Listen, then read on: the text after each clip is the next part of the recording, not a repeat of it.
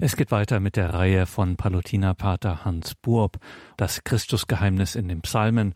Herzlich willkommen und grüß Gott, sagt Gregor Dornis. Schön, dass Sie jetzt hier mit dabei sind.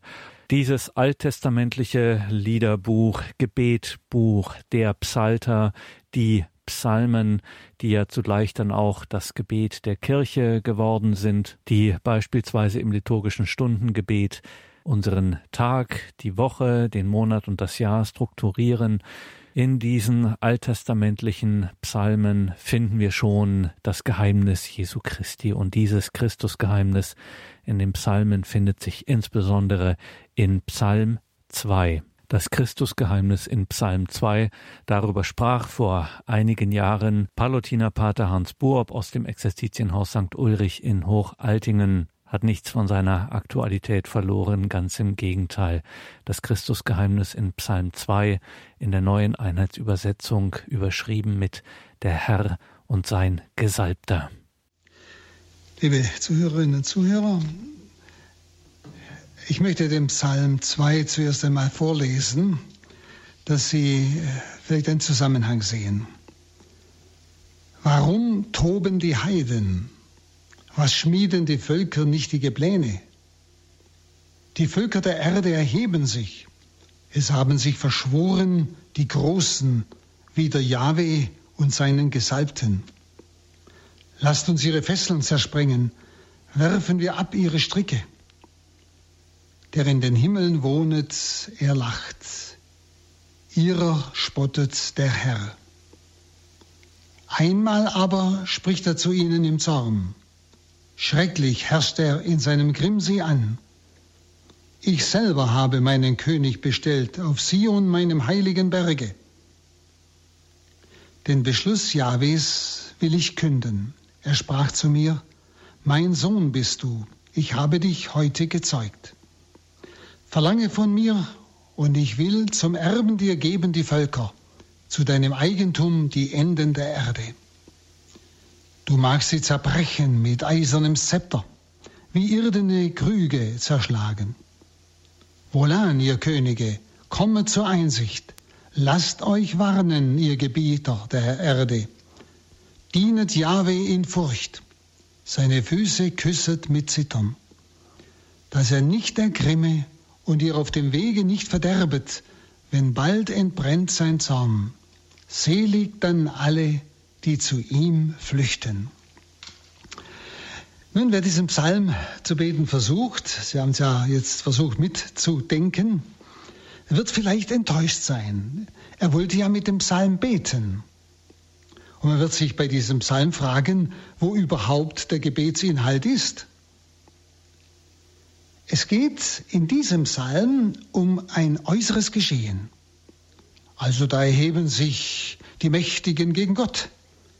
Es geht um ein äußeres Geschehen, um unausgesetzte Bewegtheit, können wir sagen. Es ist eine Dramatik in diesem Psalm, die uns Erde und Himmel gleichsam im Kampfe wiedereinander vorführt und uns von der ja, befriedeten Hingabe an Gott eigentlich abzieht.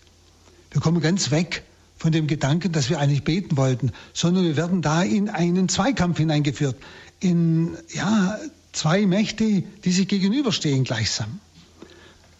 Da spüren Sie gerade in dem Psalm etwas von diesem Geheimnis Christi und das Geheimnis Gottes in der Geschichte der Menschen. Nun, in den Gebeten der Heiligen Schrift steht eben oft nicht das im Vordergrund, was wir Gott sagen möchten, wir Gott sagen möchten, sondern in den Gebeten der Heiligen Schrift steht oft Größeres im Vordergrund, nämlich das, was er uns sagen will.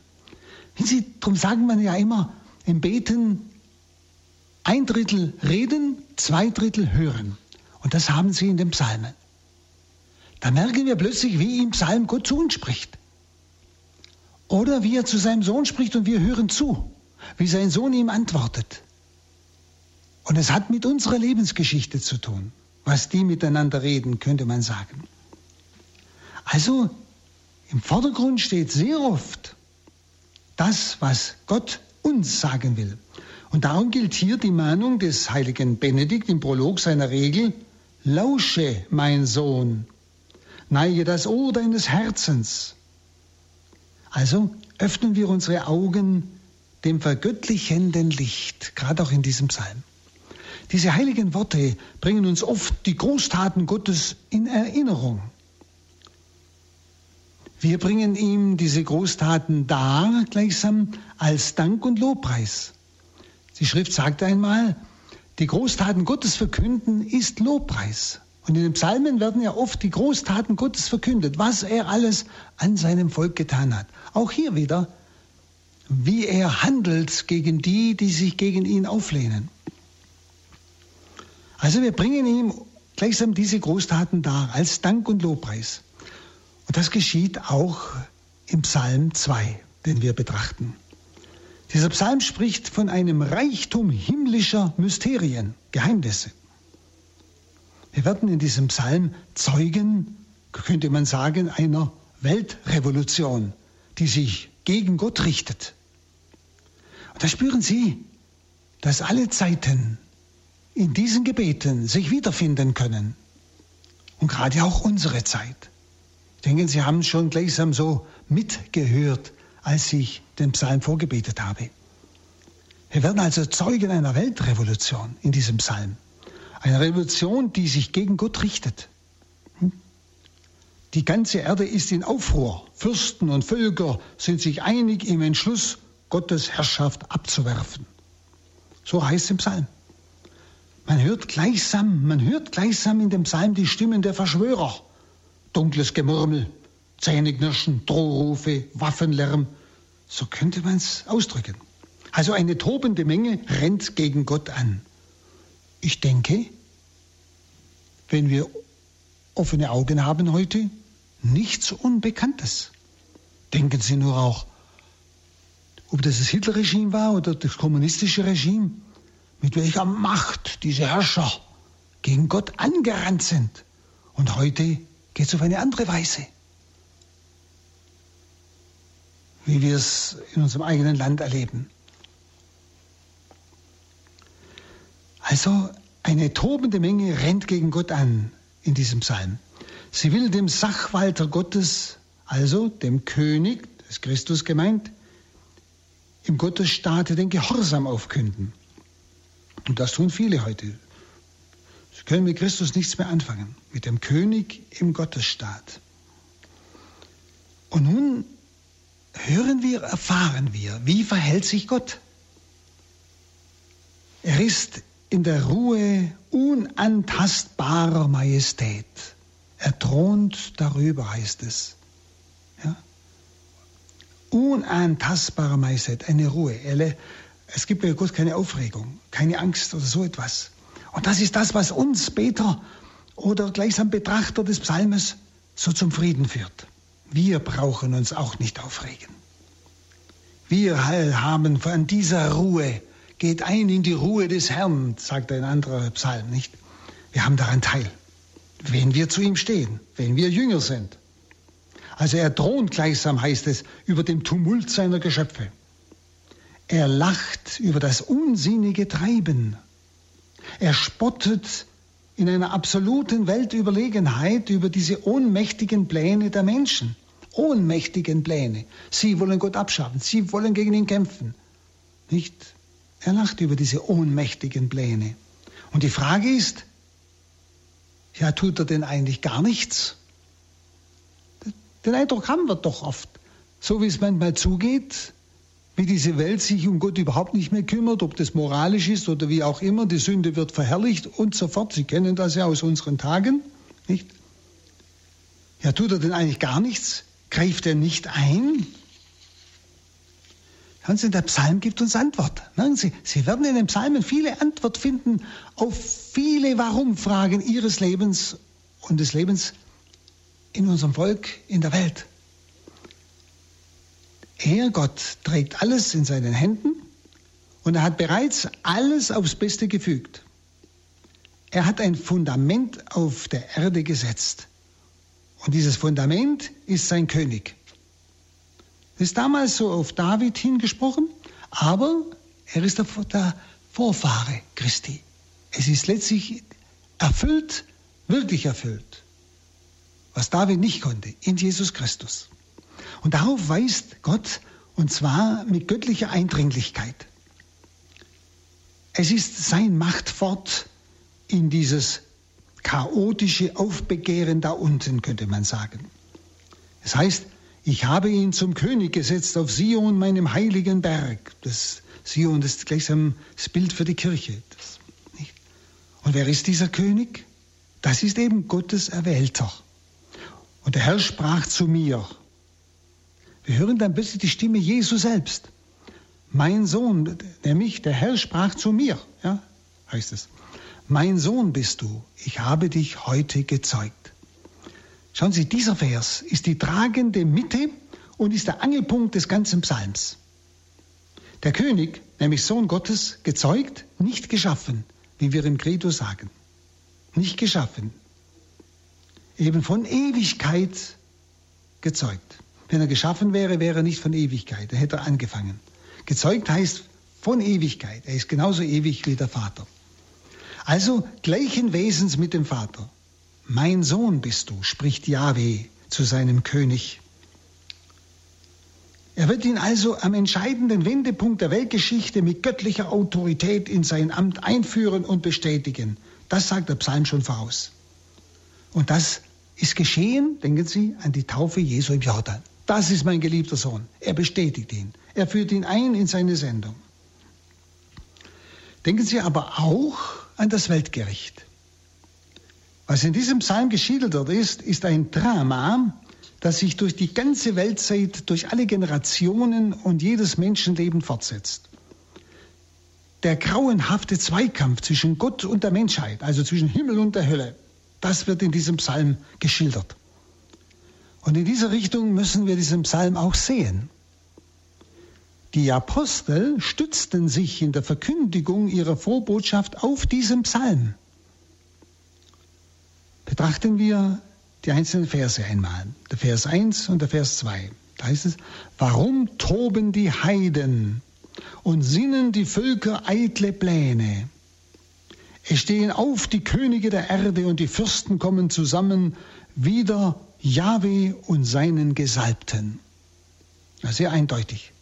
Schauen Sie, die Urkirche der Apostelgeschichte hat diese Verse wörtlich erfüllt gesehen in diesem ganzen Aufstand gegen Christus, dem Gottkönig, nämlich in der Apostelgeschichte 4.27 heißt es, oder wird es ganz wörtlich wiederholt, denn heißt es, es sind in Wahrheit in dieser Stadt, nämlich Jerusalem, wieder deinen heiligen Knecht Jesus, den du gesalbt hast, Herodes und Pontius Pilatus mit den Heiden und den Stämmen Israels verbunden zusammengekommen, um das auszuführen, was deine Hand und dein Ratschluss vorherbestimmt haben.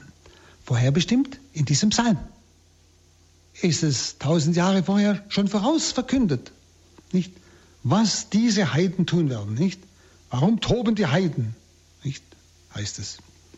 Und im Neuen Testament ist dieser, dieser Vers genau als Bestätigung hergenommen worden, vorausgeschaut, es waren die Pläne Gottes von Ewigkeit und keine Zufälligkeiten. Und es ist ergreifend, den Eingang des Psalms auf das Leiden Christi hin einmal zu hören. Schauen Sie, hier spielt sich ein Gotteskampf im eigentlichen Sinn des Wortes ab. Das Volk Gottes steht im Bund mit den Heiden wider Gott. Das Volk Gottes, Israel damals, steht im Bund mit den Heiden wider Gott, wider seinen Gott. Ja, ist es heute nicht anders? Ist es anders? Schauen Sie, wie viele Getaufte, die eigentlich Christus kennen sollten, die die Erlösung schon einmal ja, geschenkt bekommen haben, sie verbinden sich mit den Heiden gegen Gott. Sie werden genauso heidnisch und äh, machen Kirche, Religion und Kirche genauso lächerlich. Nicht? Genauso. Aber deuten wir einmal die Dinge nicht nur von der Vergangenheit her, sondern auch eben in die Gegenwart. Seien wir uns klar, dass auch wir bei diesem Vorgang von damals, als die Heiden, Pontius Pilatus, Herodes und so weiter, sich gegen Christus erhoben haben, ihn ans Kreuz gebracht haben, nicht? Sind wir uns klar, dass auch wir bei diesem Vorgang beteiligt sind. Denn diese Gottesverächter vertraten ja die Sünder aller Zeiten, auch uns. Auch die Ursünde ist in diesen Worten bereits wieder erwähnt, nämlich das Aufbegehren der Geschöpfe schlechthin, so wie Adam und Eva. Sie wollten sein wie Gott. Sie begehrten auf gegen Gott. Und zwar nicht nur Aufbegehren der Menschen, auch der Engel gegen den eigenen Schöpfer. Das steckt, alles in diesem Psalm. Die gefallenen Engel waren in der Tat die Anstifter des ruchlosen Planes, den die Menschen dann ausführten. Nicht? Die Schlange hat sie verführt. Der Mensch hat diesen ruchlosen Plan der gefallenen Engel ausgeführt. Und das heißt ja bei Lukas 22,3, der Satan fuhr in Judas den Verräter. Satan hat den Menschen gebraucht, um seine ruchlosen Pläne, die Aufruhr gegen Gott zu inszenieren. Also die irdischen wie auch die unterirdischen, könnte man sagen, haben sich zusammengetan gegen den Gottkönig. Gegen dieses Chaos von Erde und Hölle stand Jesus allein. Diesem Chaos gegenüber stand Jesus Christus allein. Diejenigen, die er retten wollte, nämlich sein Volk, auch die Heiden, sie rotteten sich wieder ihn zusammen. So hat sich das Wort des Propheten Hosea 11.3 erfüllt, der sagt, sie haben nicht erkannt, dass ich ihr Heiland war. Schauen Sie wieder so ein Prophetenwort, das ganz und gar in Christus sich erfüllt hat. Sie haben nicht erkannt, dass ich ihr Heiland war. Und diese Tatsache geht bis in unsere Tage. Also seine Wohltaten der Krankenheilungen zum Beispiel, die nahmen sie an. Aber durch ihren Unglauben zerschnitten sie das Band zu Gott. Vers 3. Auf, lasst uns sprengen ihre Bande und von uns werfen ihre Fesseln. Und das ist doch auch ein Schrei heute. Lasst uns sprengen ihre Bande, die Bande Gottes, die Bande zu Gott. Das sind die Gebote und von uns werfen ihre Fesseln. Man empfindet es nicht als Re Lebensregel, um glücklich zu werden, sondern als Fessel. Man wirft es ab.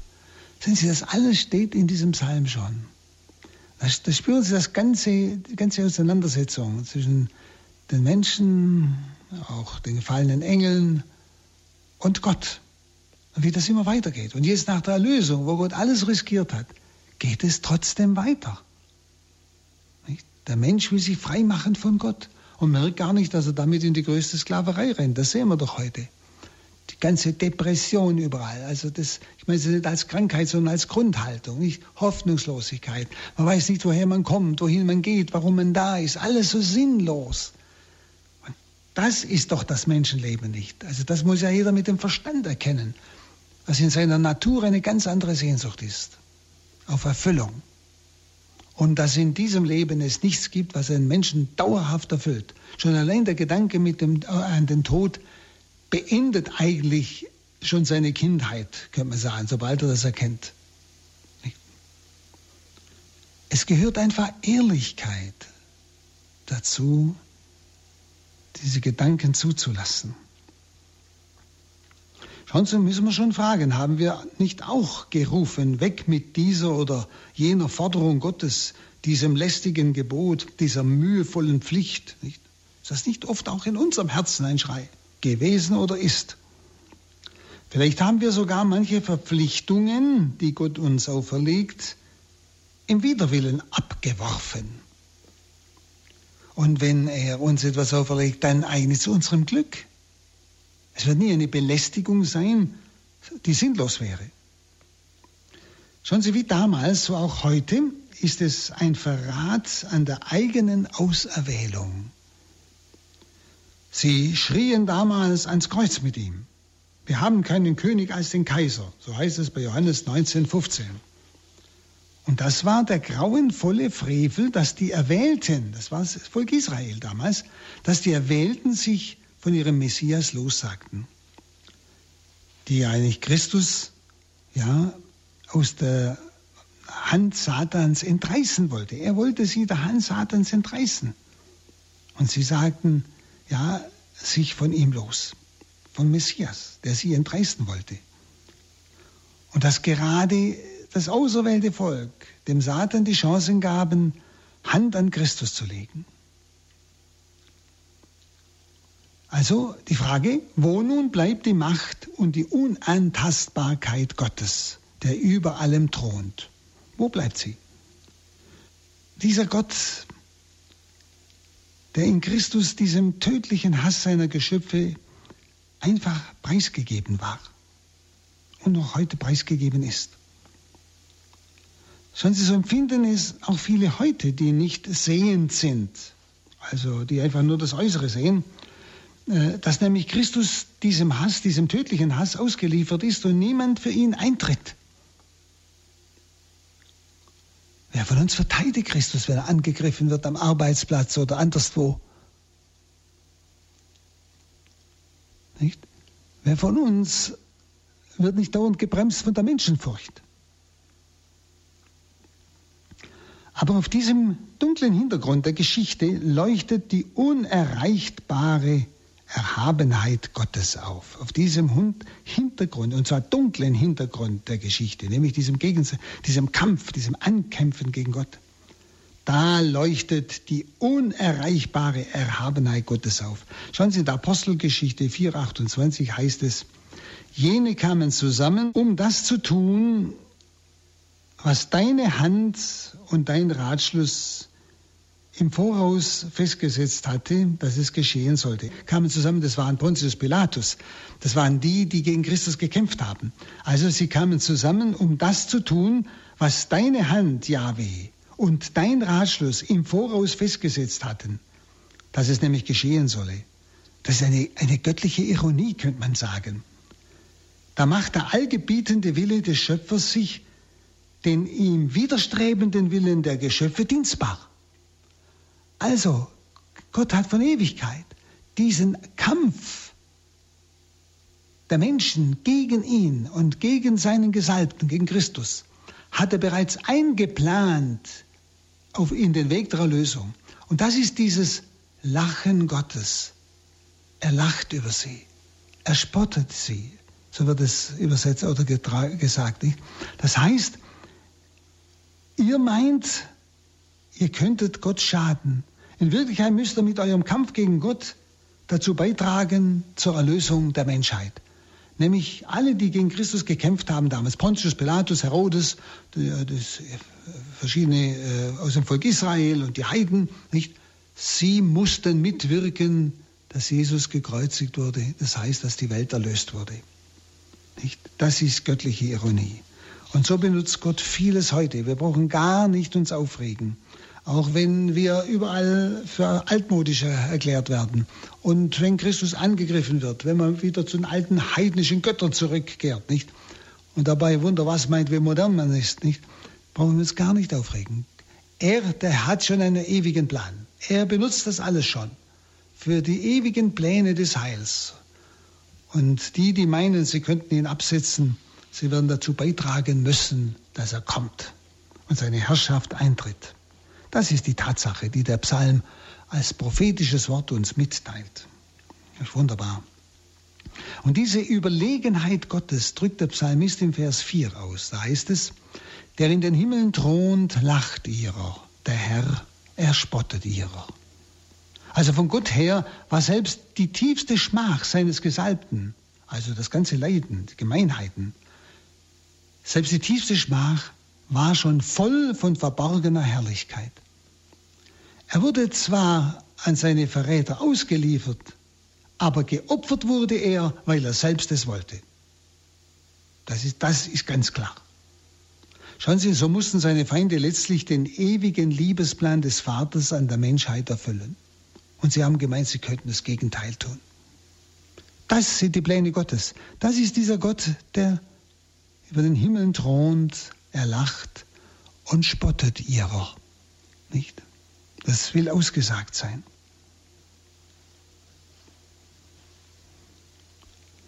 Nun, in Christus haben die Henker das Fleisch, das die Frevel aller Sünden auf sich trug, nämlich das Fleisch Jesu, der Leib Jesu. Die Henker haben ihn ergriffen und legten es als Sühnopfer auf den Gottesaltar und wussten nicht, was sie taten. Und in diesem Fleisch, also im Leib Christi, kreuzigten die Übeltäter letztlich das dämonische Ungeheuer der Weltsünde. Letztlich. Sie zerschlugen damit die Waffen Satans und machten den Rechtsanspruch Satans auf die Menschheit zunichte. Das haben sie bewirkt, obwohl sie das Gegenteil wollten. Das Blut des Gekreuzigten, das diese Mörder vergossen, war der Lösepreis für die alte Erbschuld. Und nach diesem Lösepreis, nach diesem Blut, schrie das Blut unzähliger Opfertiere der Urzeit. Die ganzen Opfertiere des alten Bundes waren Vorbilder. Dieses Blut hat nach dem, dem Blut geschrien, das endgültig erlöst. Denn das Blut von Tieren und äh, Stieren heißt es, äh, konnte uns nicht erlösen. Nur Christi Blut konnte von Sünden lösen. Und die Bösen triumphierten, als sie Jesus wie einen Verbrecher sein Leben aushauchen hörten. Da triumphierten sie. Und doch war dieses Aushauchen unsterbliches Gottesleben, das alle Menschenschuld vor dem Vater aufwog. Nun, als seine Feinde siegten, ja sogar das Grab noch versiegelten, machte Gott seinen Sieg offenbar, machte Gott seinen Sieg offenbar. Sie meinten gesiegt zu haben, versiegeln sogar noch das Grab. Und genau dort macht Gott seinen Sieg offenbar. So wird der Sieg Gottes immer dort offenbar, wo die Welt glaubt, gesiegt zu haben über Gott. Das ist unsere Gewissheit, Brüder und Schwestern. Das wird in diesem Wort Gottes uns ganz klar nahegelegt. Schauen Sie, so erleben Sie in, dem, in manchen Psalmen ganz konkret unsere Situation und bekommen eine hoffnungsvolle, frohmachende Antwort. Wir brauchen nicht zu resignieren. Der Herr hat uns diese Verheißungen in seinem Wort gegeben. Und sein Wort ist das Kostbarste, was wir so haben. Dort haben wir Antwort Gottes. Also man muss die Psalmen manchmal eher betrachten, statt einfach so runterbeten.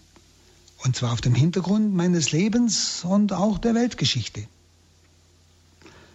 Wenn Sie, das ist, das ist der Spott, mit dem die Gottlosen sich selbst verspotten, über dem eigentlich ein Spott, über dem das Osterlachen Gottes dahingeht, weltweit dahingeht, durch Himmel und Erde hin. Das ist dieses Lachen, er lacht in den Himmel. Es ist das Osterlachen Gottes. Nicht? Über den Spott der Gottlosen. Der Vater richtet den Niedergeworfenen auf, seinen Sohn und damit auch uns. Er erhebt ihn auf den himmlischen Thron. Das ist der heilsgeschichtliche Augenblick, den der Psalmist mit dem unscheinbaren Wörtchen dann bezeichnet. Und das ist das geheimnisvolle eschatologische, also endgültige dann dass er auf ein letztes endgültiges Geschehen hindeutet, dieser Psalm. Das ist der Vers 5 und der Vers 6. Da heißt es, dann aber donnerte er sie an in seinem Grimme und setzte mit seinem Zornesblick sie in Schrecken. Ich habe zum Königin gesetzt auf Sion, meinem heiligen Berg. Nicht? Nicht, da wird plötzlich, nachdem der Sieg Christi gerungen war, nicht, und da plötzlich kommt noch einmal eine mächtige Stimme vom Himmel. Dann aber donnerte er sie an in seinem Grimm und setzte mit seinem Zornesblick sie in Schrecken. Ich habe zum Königin gesetzt auf Sion, meinem heiligen Berg. Und das ist dann, als Christus auffuhr und sich zur Rechten des Vaters setzte, wurde das endgültig wahr. Und keine Macht der Welt kann das rückgängig machen oder kann ihn entthronen. Er bleibt der Sieger. Und alles, was sie tun, müssen sie gleichsam als Mitwirkung am Heilsplan Gottes tun. Und so hält Gott Gericht über die Gottesfeinde, den sie verworfen haben, also am Kreuz, im Leid, den besiegelt Gott auf ewig als ihren König die geschrien haben, wir wollen nicht, dass dieser über uns herrsche, müssen sich nun vor dem Gekreuzigten beugen oder sie werden an ihm zerschellen. denn durch Kreuz und Tod hat Gott ihn voll geweiht, mit Pneuma und Kraft gesalbt. Apostelgeschichte 10, 38. Und nun lässt er sich nieder unter den Erlösten im Geheimnis der Kirche. Christus ist gemeint. Jetzt lässt er sich nieder unter den Erlösten im Geheimnis der Kirche. Sie ist das neue Sion der Endzeit. Sion des Alten Testamentes, das war der Tempelberg, wissen Sie? Dort, wo das Allerheiligste war, wo Gott selber thronte. Gegenwärtig war in seinem Volk. Nicht? Aber das Sion, wo Gott gegenwärtig ist, ist jetzt seine Kirche. Die Christus auf den Felsen des Petrus erbaut hat. Das ist das, die Kirche ist das neue Sion der Endzeit. Ist jener heilige Berg, den der Prophet als Königsresidenz Gottes auf Erden geschaut hat. Nämlich der Berg, der am Ende der Tage nach dem großen Leidenssieg des Herrn fest gegründet dasteht, zu Häupten der Berge, erhaben über alle Höhen. So äh, schreibt der Prophet Jesaja 2,2. Als ein Berg, zu dem die Völker und Nationen hinströmen, das, dieses Erfüllte in der Kirche. Alle, die sich durch Christus von ihrer Sünde heilen lassen, alle, sie strömen hin zu dem Berg des Herrn. Der Vater selbst führt sie herbei, gemäß dem Wort, weil er die Frevel der vielen auf sich lud, darum will ich sie vielen, darum will ich die vielen ihm als Anteil geben. Zahlreiche wird er zu eigen empfangen dafür, dass er sein Leben in den Tod hingegeben hat und unter die Frevler gerechnet ward, obwohl er die Sünden vieler trug und für die Sünder fürbittend eintrat. So hat es der Prophet Jesaja 43,12 vorausverkündet. Der Vater lud die Frevel vieler auf ihn. Darum will ich die vielen ihm als Anteil geben. Der Vater gibt sie ihm. Er selbst führt die Menschen herbei. Weiß auch in der Apostelgeschichte, der Herr selber tat die hinzu, die gerettet werden sollten. Nun, diese Prophetie vom Propheten Jesaja und des Psalms, die sich also am auferstandenen Christus erfüllt hat, bestätigt eben diese Königsproklamation dieses Psalms. Nicht? Auch dieses Wort, mein Sohn bist du, ich habe dich heute gezeugt. Und gerade im Lichte des Ostergeschehens, der Karfreitag Ostergeschehens, bekommt dieser Psalm einen neuen heilsgeschichtlichen Sinn. Und vor allem auch gerade dieser Vers, mein Sohn bist du, ich habe dich heute gezeugt. Schauen Sie schon, das Kind aus Maria, Jesus in Bethlehem, nämlich war Sohn der Menschen, also Mariens, und Sohn Gottes. Aber die verborgene Wesensgestalt, die Herrlichkeit des Eingeborenen aus dem Vater, wurde erst offenbar, als im Kreuzestode das Opferfeuer göttlicher Sünderliebe alles, was Christus von uns an sich trug, verzehrt hat und umgewandelt hat, nämlich am Auferstehungsmorgen.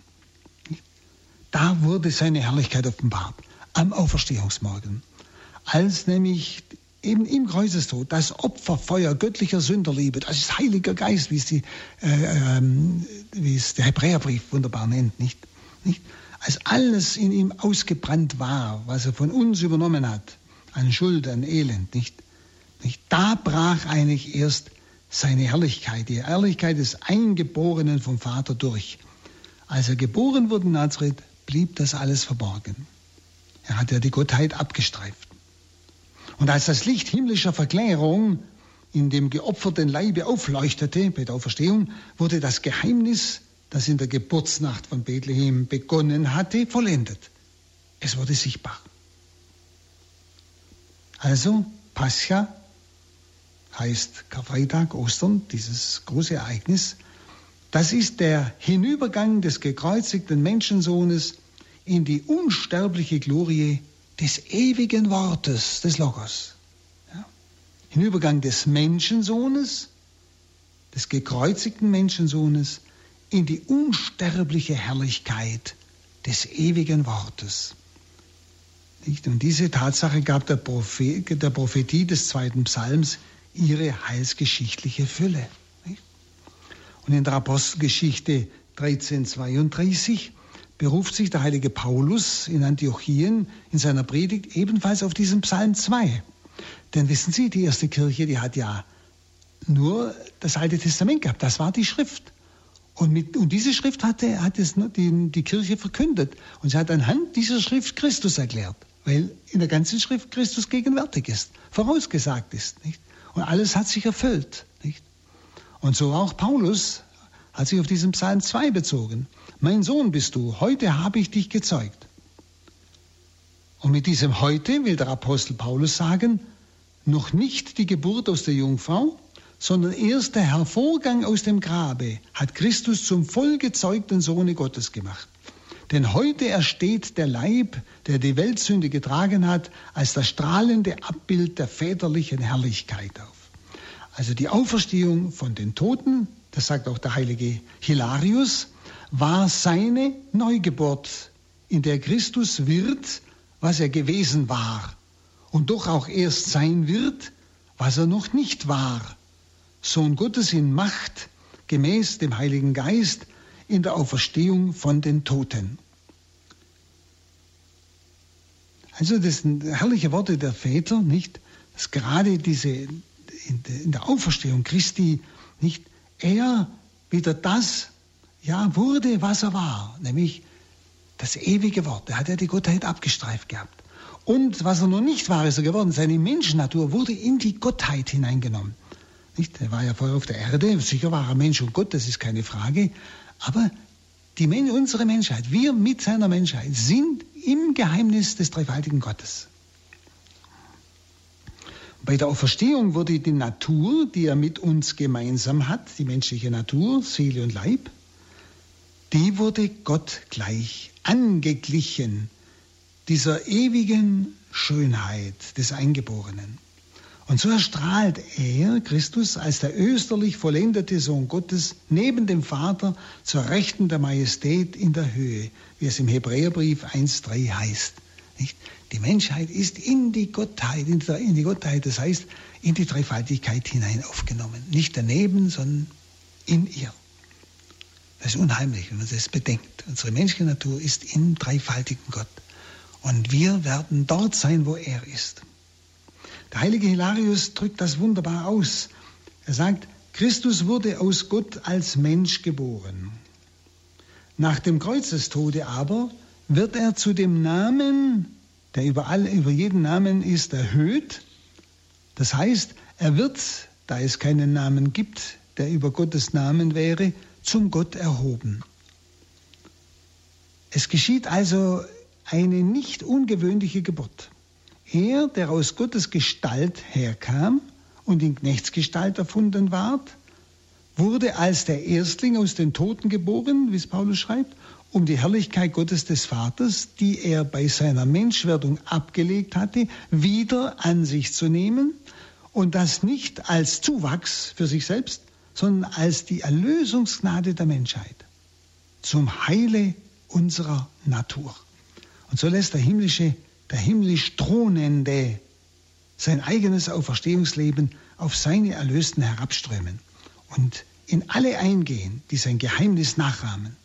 Also wir, wir glauben, können nie genug darüber nachdenken, was in der Taufe an uns geschehen ist, wo wir eine total neue Schöpfung wurden, wo unsere ganze Natur umgestaltet wurde, hineingenommen in das Göttliche, eben mit dem Leib, mit der Menschheit Jesu.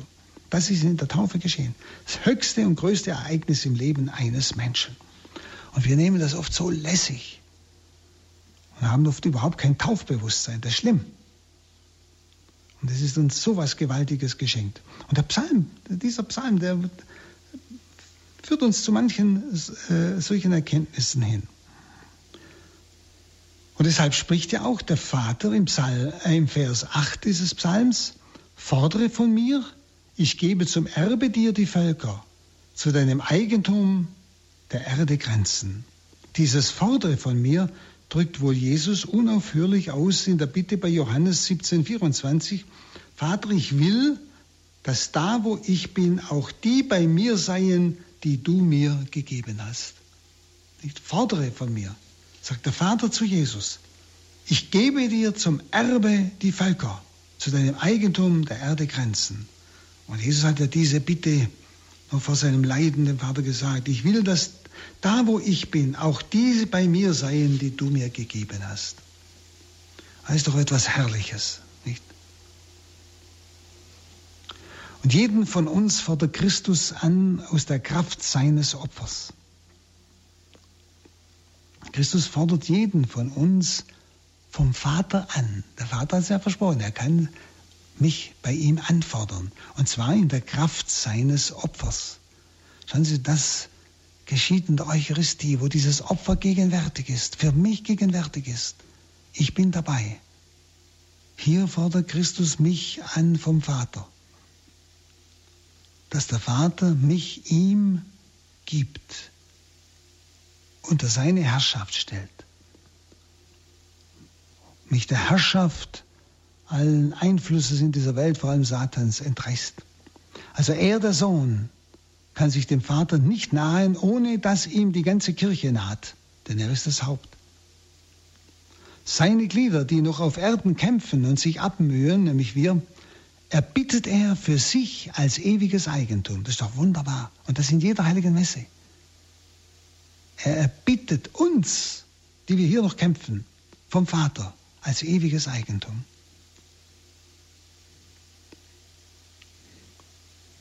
Was nun bedeutet eigentlich diese väterliche Anweisung im Vers 9? Da heißt es, du wirst sie beherrschen mit eisernem Stab, wie Töpfergeschirre sie zerschlagen.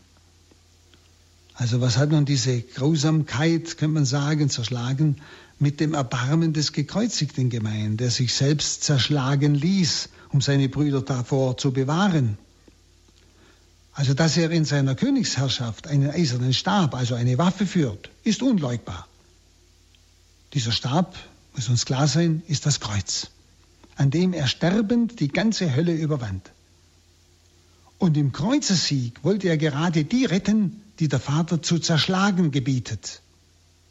Also die Sünder, die unter der Gerechtigkeit Gottes eigentlich nicht hätten bestehen können. Und sicher ist das auch ein Hinweis auf das Endgericht, wo alle, die er berufen hat, auch als Erste richten wird. Und im 1. Petrusbrief 4.17 heißt es, die Zeit ist da, dass das Gericht beim Haus Gottes anfängt. Die Zeit ist da, dass das Gericht beim Haus Gottes anfängt also bei uns.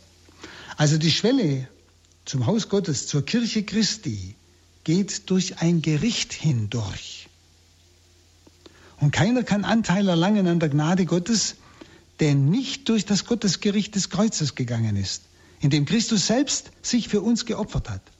Und dieser sein Opfertod an unserer Stelle vollzieht sich an jedem Einzelnen persönlich in der heiligen Taufe, wird es ihnen klar, was da geschehen ist.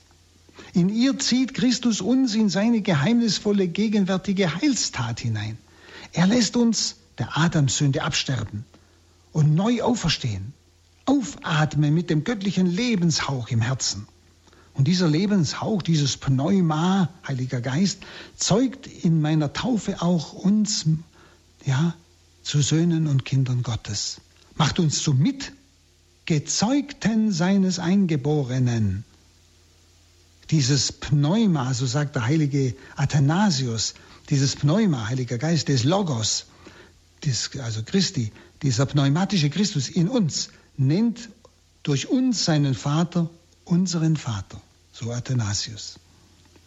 Also er lässt uns teilhaben am innergöttlichen Leben, an der Verbundenheit des wesenhaften Sohnes Gottes mit dem Vater. Darin lässt er uns teilnehmen. In der Taufe.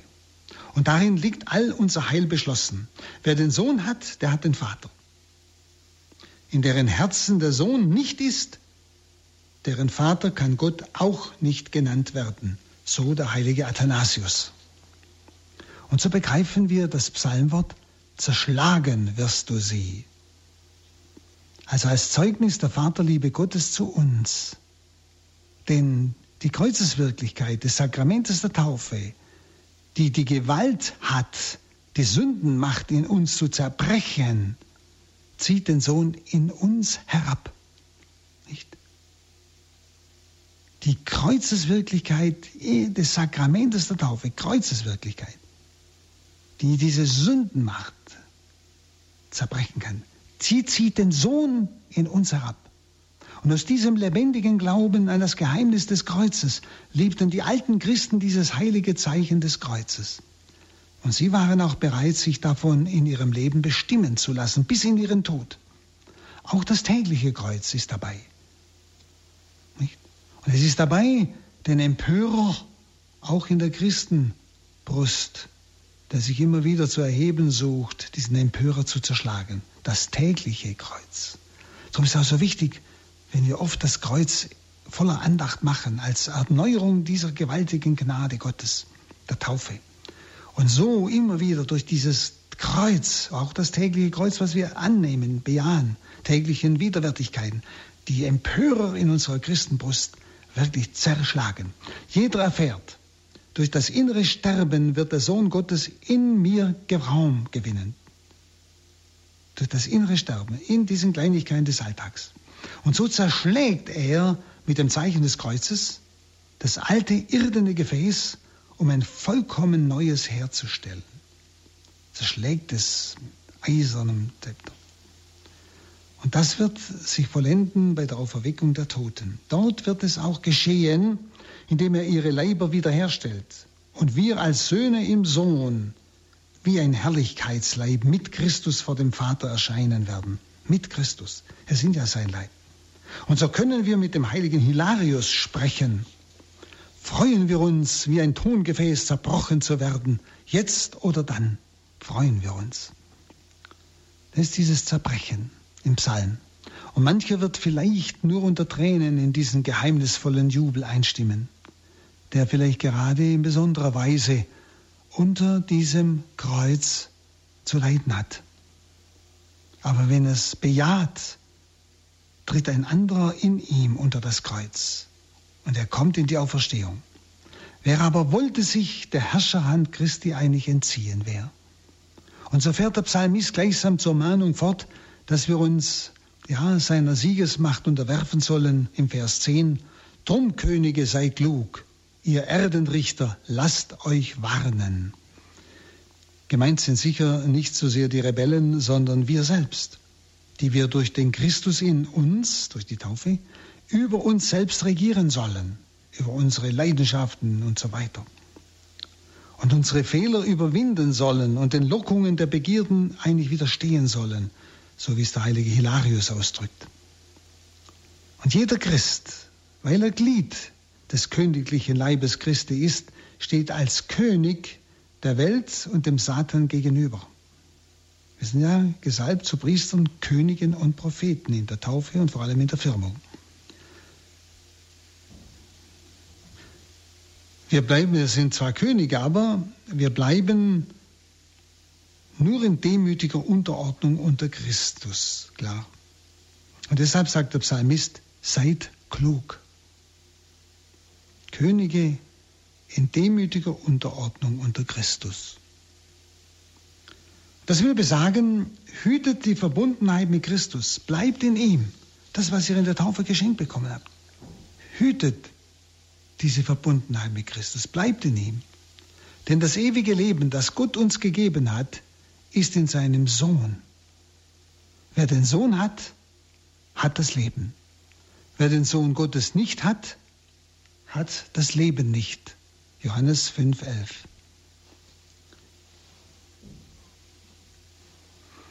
Am Schlussvers des Psalms ergreift uns noch einmal ein heiliges Erschauern eben vor diesem Christus. Wir sollen diesem König gegenüber ein ja, Gedenk sein. Vers 11 und 12.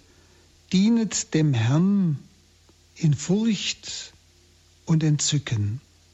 Zitternd erweist ihm Gefolgschaft, damit er nicht zürne und ihr auf dem Weg verderbet, wenn plötzlich sein Ingrimm entflammt. Selig alle, die zu ihm flüchten. Es ist eigentlich ein Zweiklang, nämlich ein Zweiklang von Furcht und Freude, von Angst und Bereitschaft, von Gericht und Heil. Und diese Gegensätze, diese scheinbaren Gegensätze, entsprechen unserem jetzigen Verhältnis zu Christus, das hienieden immer noch durch unsere Schwäche und Unbeständigkeit gefährdet ist. Also die Spannungen lösen sich erst im endgültigen Schlussakt, nämlich im Vers 12. Wenn Christus, der Richter der Unbußfertigen, die Seinen in die unver unverlierbare Gottesgemeinschaft des Himmels aufnehmen wird. Wenn Christus, der Richter der Unbußfertigen, die Seinen in die unverlierbare Gottesgemeinschaft des Himmels aufnehmen wird.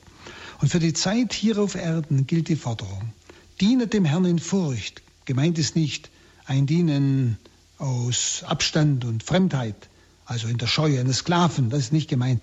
Wohl ist Christus der majestätische Allherrscher, aber zugleich auch das Haupt und der Heiland seines Leibes der uns in sich für den Vater bewahrt.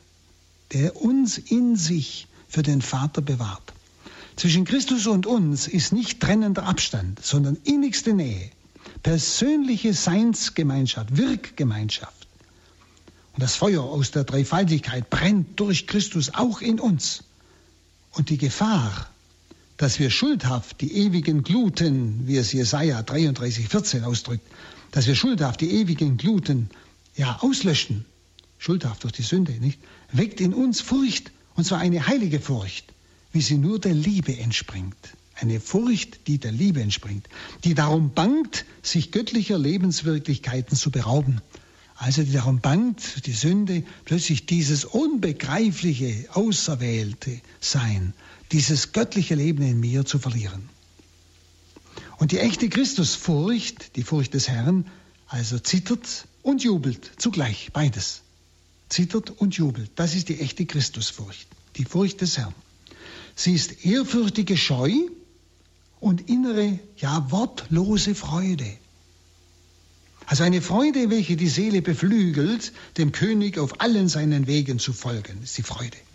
Wer wollte ihm eigentlich etwas versagen, der ja selbst für uns gehorsam geworden ist bis zum Tod? Der heilige Hilarius schreibt noch, das ist ein letztes Zitat, Christus wurde, was wir sind, nämlich in der Menschwerdung. Er wurde Mensch.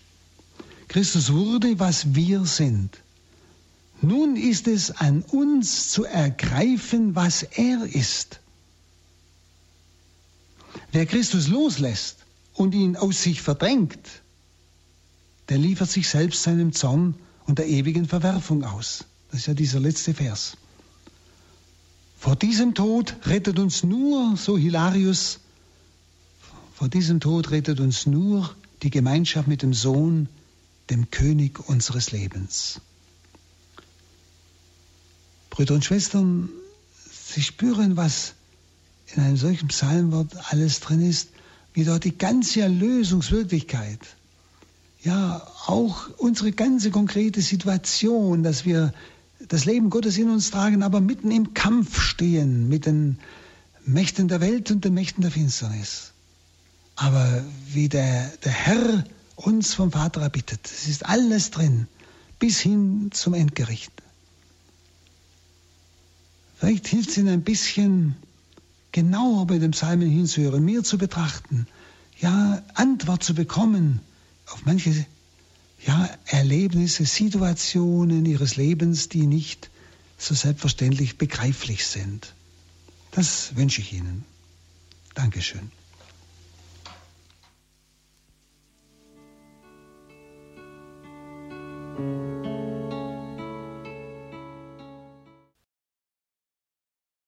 Das Christusgeheimnis in den Psalmen. Pater Hans Buob, Palutiner und Exerzitienleiter aus dem Haus St. Ulrich in Hochaltingen, betrachtete Psalm 2. Liebe Hörerinnen und Hörer, diese Gedanken hat Pater Hans Buob schon vor einigen Jahren hier bei uns vorgetragen, hat nichts an Aktualität verloren. Das war ein Vortrag, der im Original etwas länger ist. Das konnten wir jetzt hier aus Gründen der Sendezeit nicht alles senden, aber sowohl auf der CD, die es von dieser Sendung geben wird, als auch in der Mediathek finden Sie dann diesen Beitrag in voller Länge von Pater Hans Buob. Schauen Sie auch in die Details zu dieser Sendung auf horeb.org und die dortigen Links nach Hochaltingen zum Unio Verlag, wo es unzählige Medien, also Bücher, DVDs etc. von Pater Hans Buob gibt. Der Hochaltinger Unio Verlag. Hier folgt jetzt um 17.15 Uhr die Reihe zum Nachdenken. Alles Gute und Gottes reichen Segen wünscht ihr, Gregor Dornis.